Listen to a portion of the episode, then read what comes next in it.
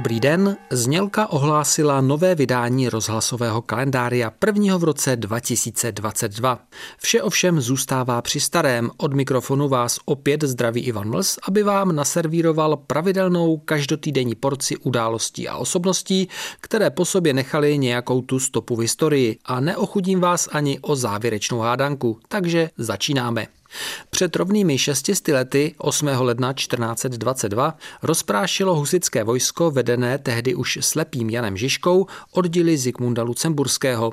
Stalo se tak u Habrů na Vysočině, kde husité dostihli křižáky, které předtím vyhnali z Kutné hory. O dva dny později husité vyplenili a vypálili německý brod, kam se zbytky křižáků uchýlili. Zikmundovi se podařilo včas prchnout na Moravu. Bitva u Habrů byla jeho posledním vojenským vystoupením v rámci husických válek v Čechách.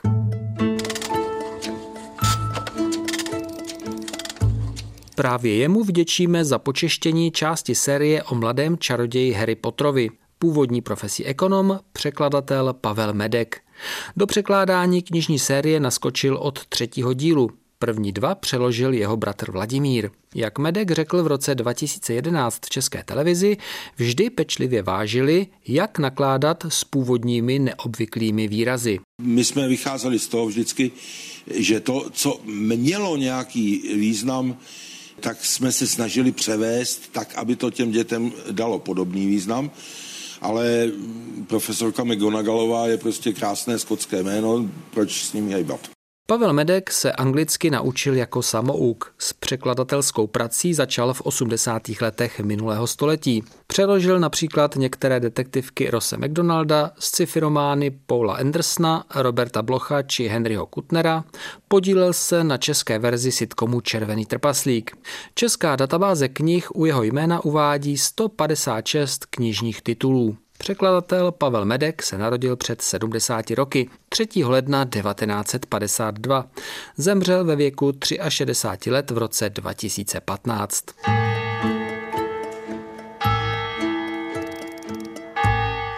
6. ledna 1882 se v Semilech advokátu Karlu Zemanovi a jeho ženě Kamile narodil syn Kamil. Na tom by nebylo nic pozoruhodného, kdyby onen advokát nepoužíval pseudonym Antal Stašek. A synek Kamil si už na gymnáziu začal říkat Ivan Olbracht a tak také podepisoval své první literární pokusy. Studoval, ale nedostudoval práva a filozofii a v první dekádě 20. století se začal živit jako novinář v levicovém tisku. V roce 1921 vstoupil do KSČ, v roce 1929 z ní byl vyloučen, když se dopustil kritiky nového vedení. V půli 30. let Ivan Olbracht pobýval často na podkarpatské Rusy. Tento pobyt mu byl inspirací i pro část jeho tvorby. Možná jste četli knihy Nikola Šuvaj Loupežník nebo Golet v údolí. Za druhé světové války, kdy žil ve Stříbřeci na Jindřichohradecku, opět vstoupil do tehdy ilegální KSČ. Po válce se stal členem UVKSČ a pracoval na ministerstvu informací. V roce 1947 byl jmenován národním umělcem. Ivan Olbracht zemřel v roce 1952 ve věku 70 let.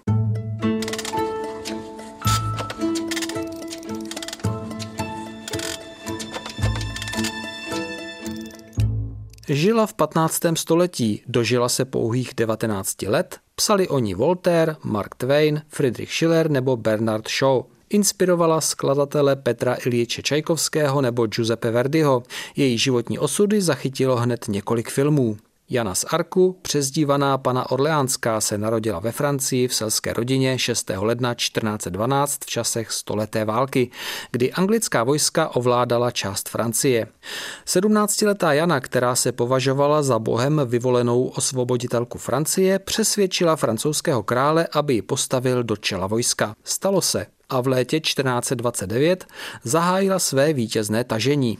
Osvobodila od Angličanů Orleans a další města. Vyhnat na dobro nepřítele ze země se jí ale nepodařilo. V roce 1430 padla u města Kompěň do zajetí, byla odsouzena jako čarodějka a kacířka a v roce 1431 upálena. Po několika letech, když byli angličané už z Francie téměř vyhnáni, prohlásil král Karel VII. Janu za oběť justičního omylu. Byla rehabilitována. Janu z Arku v roce 1909 blahořečil papež Pius X. a roku 1920 papež Benedikt XVI. prohlásil za svatou.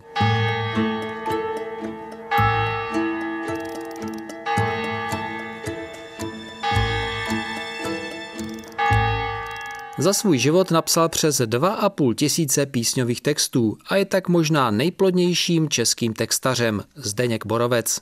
Narodil se před 90 lety 7. ledna 1932. V dětství se několikrát objevil před filmovou kamerou.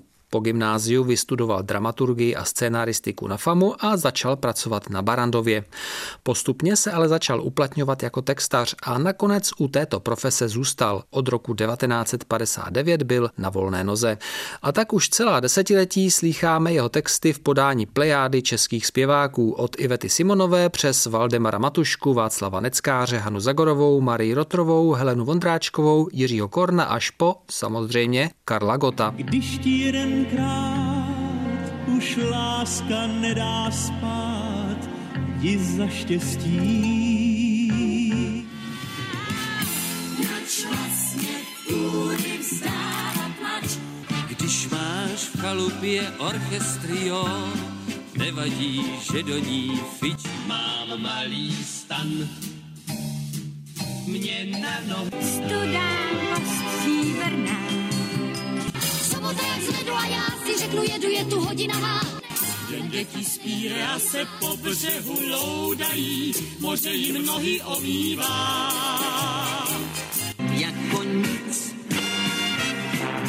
Textař Zdeněk Borovec zemřel v roce 2001 ve věku 69 let.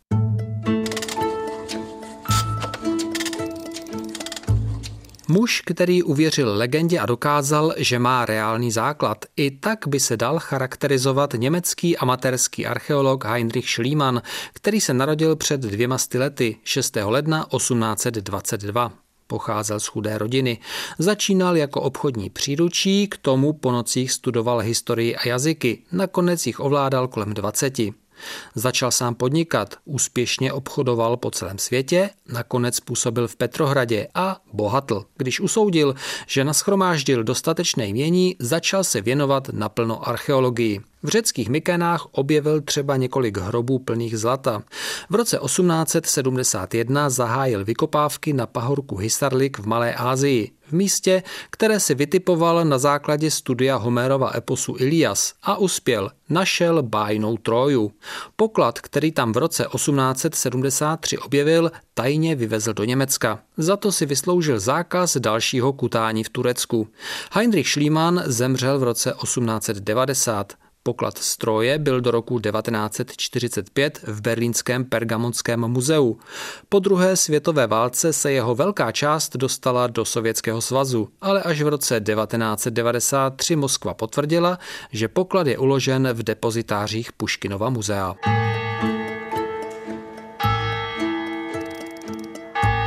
První rozhlasové kalendárium roku 2022 se chýlí ke konci, teď už je čas na závěrečnou hádanku. Před týdnem jste měli poznat Madame de Pompadour, milenku krále Ludvíka XV., která se narodila před třemi sty roky. Z došlých správných odpovědí losuji. Tak. A drobnou odměnu získává Anna Frintová z Písku. Gratuluji. A tady je nová hádanka. Poznejte britského spisovatele, který se narodil před 130 lety. 3. ledna 1892 v Jižní Africe. Zemřel v roce 1973. Profesí byl vysokoškolský učitel angličtiny a literatury. Jako spisovatel se proslavil především svou rozsáhlou fantasy ságou z fiktivního světa Středozemě, která poprvé vyšla v Anglii v půlce 50. let. V českém překladu vyšla poprvé až na počátku let 90. Ještě dodám, že v románu se vyskytují postavy jako Frodo Pitlík, Gloom nebo Gandalf a to vám jako nápověda vedoucí ke jménu spisovatele musí stačit. Takže pokud víte jméno britského spisovatele, pište na mail kalendár zavináč cb.rozhlas.cz nebo na poštovní adresu Český rozhlas u 301 370 01 České Budějovice. No a pokud netušíte, nalaďte si naši stanici za týden ve stejný čas a na stejné frekvenci a dozvíte se. Dnešní kalendárium končí, loučí se s vámi Ivan Mls.